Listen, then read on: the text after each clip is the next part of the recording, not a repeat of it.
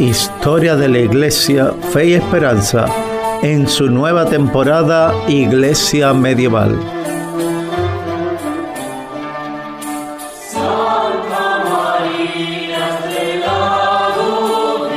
La historia de la Iglesia, Fe y Esperanza. La Oficina de Medios de Comunicación Social de la Diócesis de Ponce y esta emisora le presentamos la historia de la Iglesia, Fe y Esperanza. Haremos juntos un recorrido histórico, desde Jesús hasta nuestros tiempos, para comprender la historia de la Iglesia de ayer y hoy. Miraremos las luces y sombras que constituyen esta patria, que es la Iglesia que nos acompaña hacia la nación y el país definitivo, la Casa del Padre. Muy buenas noches y bienvenidos a este su programa Historia de la Iglesia, Fe y Esperanza. Te habla tu amigo Marcos Márquez y esta noche vamos a continuar profundizando en estos acontecimientos de nuestra Iglesia Católica y cómo se ha ido configurando eh, la Iglesia de manera sinodal, de manera comunitaria y cómo en cada proceso, en cada época hemos visto este desarrollo y en el programa anterior estuvimos terminando de escuchar unas de las doctrinas que proponía eh, la Reforma Protestante allá en el siglo dieciséis con Martín Lutero y algunos otros reformadores, mientras estos acontecimientos se daban en Europa, en lo conocido como las Indias, eh, se estaba dando aquel acontecimiento de la aparición de Nuestra Señora de Guadalupe en México y la importancia para la evangelización de América que tuvo este acontecimiento. Vamos a continuar con la respuesta de la Iglesia a la Reforma Protestante llamada la Contrarreforma y que se dará eh, durante el Concilio de Trento. Veremos cuáles fueron las posturas, las enseñanzas y los postulados que trae este concilio, porque de esta manera vamos a conocer eh, el proceso de evangelización en América, sobre todo en Puerto Rico, para en los próximos programas ya ir entrando en la historia de la Iglesia en Puerto Rico y sobre todo las historias de nuestras diócesis, porque nos estamos encaminando a la Asamblea Eclesial eh, que se celebrará en noviembre de este año dos mil veintiuno y dirigiéndonos hacia el centenario de nuestra diócesis de Ponce, que estaremos celebrándolo en el año dos mil veinticuatro.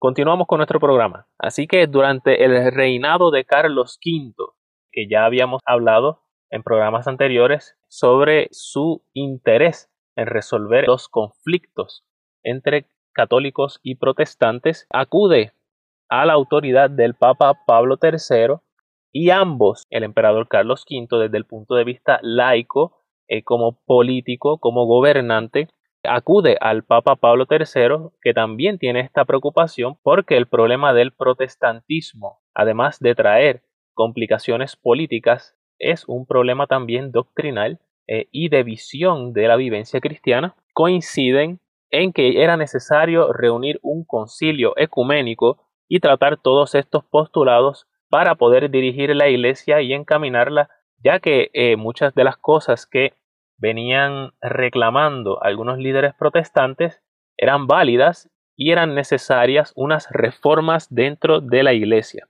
Así que en el año mil quinientos cuarenta y cinco se inaugura el Concilio de Trento, que lleva este nombre por ser una ciudad en el norte de Italia llamada Trento, y a este concilio los protestantes invitados decidieron no asistir. Este concilio se celebró teniendo en cuenta unos puntos muy importantes, sobre todo aquellos planteados por los líderes protestantes.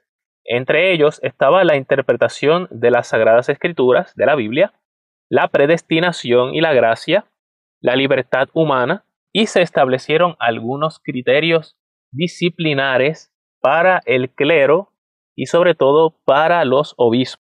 También uno de los puntos más importantes y que quedará fijo en la doctrina católica eh, por haberse puesto en duda en esta época serán los sacramentos y la celebración del culto, es decir, las directrices de cómo se va a celebrar la Santa Misa, las celebraciones de la palabra y así todas las manifestaciones de culto que incluyen el rezo de la liturgia de las horas. Además de la participación de todos los obispos en este concilio, participaron también los teólogos de la Escuela de Salamanca, teólogos dominicos y teólogos de la Compañía de Jesús.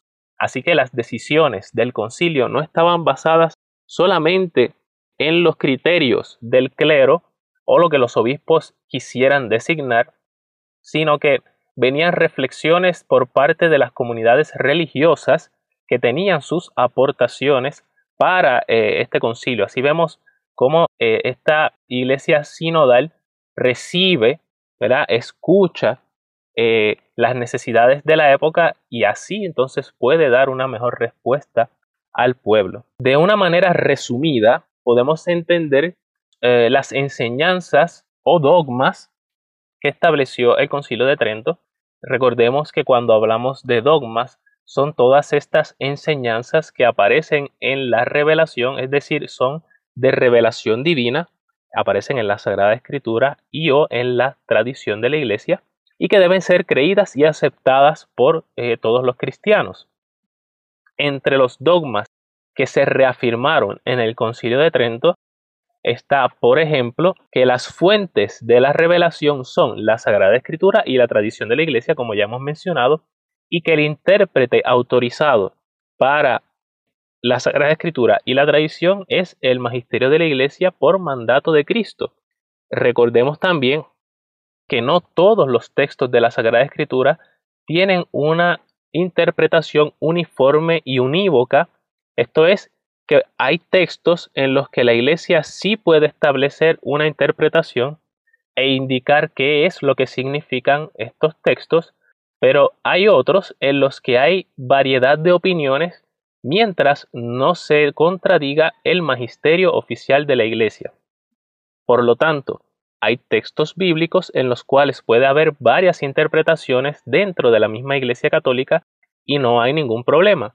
Y hay otros textos que ya tienen una interpretación indicada porque definen alguna enseñanza fundamental eh, de nuestra fe católica. Otro de los dogmas que reafirma el Concilio de Trento es sobre el pecado original, precisamente porque ya habíamos hablado en otros programas que Martín Lutero había establecido que el ser humano estaba tan corrompido por el pecado original que la gracia de Cristo en la redención se aplicaba a manera de sustitución, pero que no transformaba nuestras personas, no nos transforma por dentro, no nos arregla, por decirlo de alguna manera, esa corrupción del pecado original, sino que nos mantenía corrompidos irremediablemente. Esto era completamente contradictorio con el mensaje del Evangelio y con lo que aparece en el Nuevo Testamento. Por eso, el Concilio de Trento reafirma que el pecado original hiere nuestra naturaleza humana, es decir, la hiere, no la daña absolutamente. Eh, y por eso el cristiano, con la ayuda de la gracia, puede entender y hacer el bien y entender y evitar el mal. Aunque resulte difícil, aunque resulte costoso para el cristiano, sí podemos hacerlo y estas acciones sí podemos unirlas a el sacrificio redentor de Cristo, a los méritos de Cristo y hacer cosas buenas que sean consideradas buenas incluso en favor del reino de Dios. Recordemos, eh, para Lutero ninguna obra era buena porque estábamos completamente corrompidos. Por eso de ahí solamente la fe, porque nuestras obras no sirven. Pero el Concilio de Trento reafirma si podemos hacer obras buenas y que sean consideradas buenas. Eh, también se reafirma toda la doctrina sobre los sacramentos, por ejemplo, el sacramento del bautismo que borra el pecado original, pero no quita la tendencia al pecado. Tenemos que hacer bien estas distinciones y ver también cómo la Iglesia ha ido interpretando los textos de la Sagrada Escritura desde los primeros siglos, para poder comprender todo esto, y así sobre los demás sacramentos. También, entre las enseñanzas disciplinares, se encuentra que los obispos deben residir en sus diócesis obligatoriamente, y deben realizar visitas periódicas a sus parroquias. Esto todavía se mantiene, miren qué interesante, desde el siglo dieciséis, para que el pueblo pueda tener esa cercanía del obispo que representa la sucesión de los apóstoles, es decir, la unidad de la iglesia. Muy importante esto. Incluso también el Concilio de Trento ordena el establecimiento de seminarios, los centros para la formación de los sacerdotes, y también otras normativas para religiosos y para las devociones. Algunos de los aportes que también trae el Concilio de Trento son el Catecismo Romano y el Misal Romano, en los cuales se actualiza toda la doctrina de la Iglesia Católica, porque precisamente no se está inventando nada ni se está afirmando algo nuevo, sino que simplemente se está reafirmando lo que la Iglesia siempre ha creído, ha vivido, ha celebrado y ha orado. Por eso, en respuesta a los reformadores protestantes, simplemente se reafirma lo que ya se creía en la Iglesia. ¿Por qué se establecen algunos como dogmas? Porque no se habían puesto en duda anteriormente, y al ponerse en duda ahora, para que los demás cristianos católicos no se confundieran, la Iglesia determina de manera formal eh, y como dogma cuáles son las verdades de fe que debe creer un cristiano.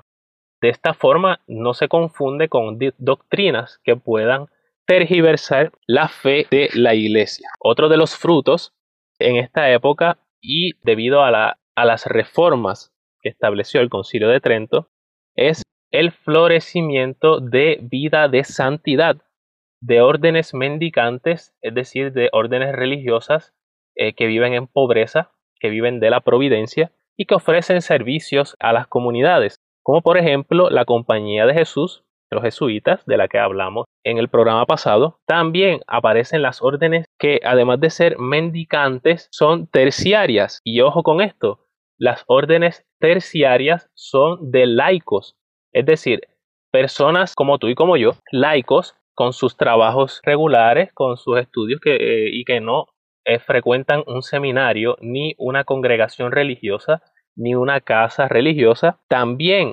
pertenecían a una orden de esta manera terciaria, es decir, que no vivían en la comunidad de los religiosos y quizás se congregaban alguna que otra vez para compartir con las comunidades, pero sí se establecía un compromiso de vida de santidad desde su vocación particular como laicos. Muy interesante, porque este llamado a la santidad para los laicos a veces se piensa que es fruto solamente del Concilio Vaticano segundo, cuando en realidad ya esto se estaba dando incluso desde los primeros siglos de la Iglesia, pero que quizás en algún momento se clericalizó demasiado el tema de la santidad y se perdió o se diluyó en la participación de los laicos.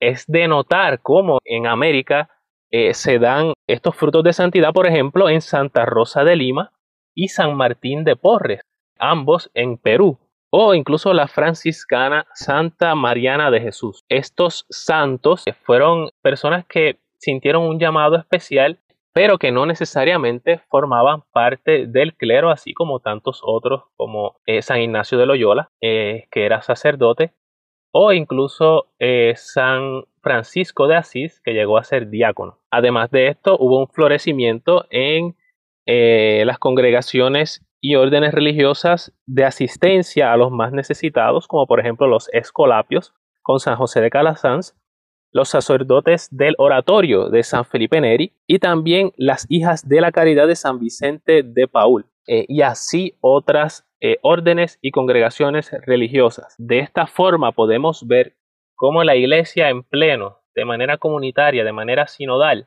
se ponen de acuerdo para establecer lo que es la doctrina para todos, lo que debemos creer, lo que debemos vivir, y también se compromete a una vivencia de santidad, porque las verdaderas reformas no solamente se hacen señalando lo que hay que cambiar, sino cambiando nuestras propias vidas, dando frutos de santidad y dando el mejor ejemplo que podemos dar.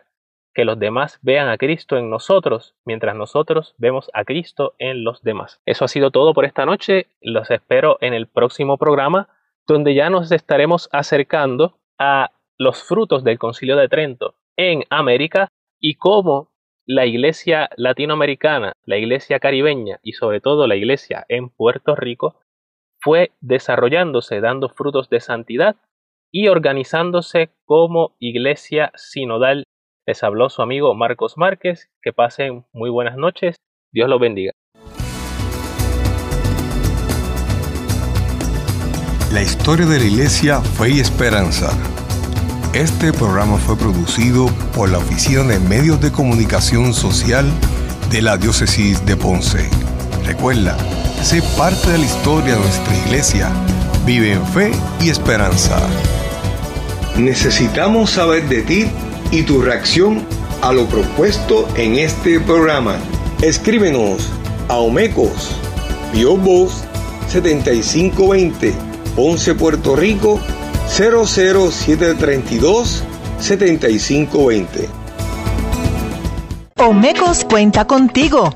Ayúdanos a seguir nuestra misión. Nuestra misión es cumplir con la encomienda que nos dejó el Señor de evangelizar y comunicar la verdad a toda criatura, utilizando todos los medios de comunicación y las nuevas tecnologías al alcance. Puedes hacer tu donativo u ofrenda utilizando A T H Móvil Business. La identificación del P A D es Omecos Ponce.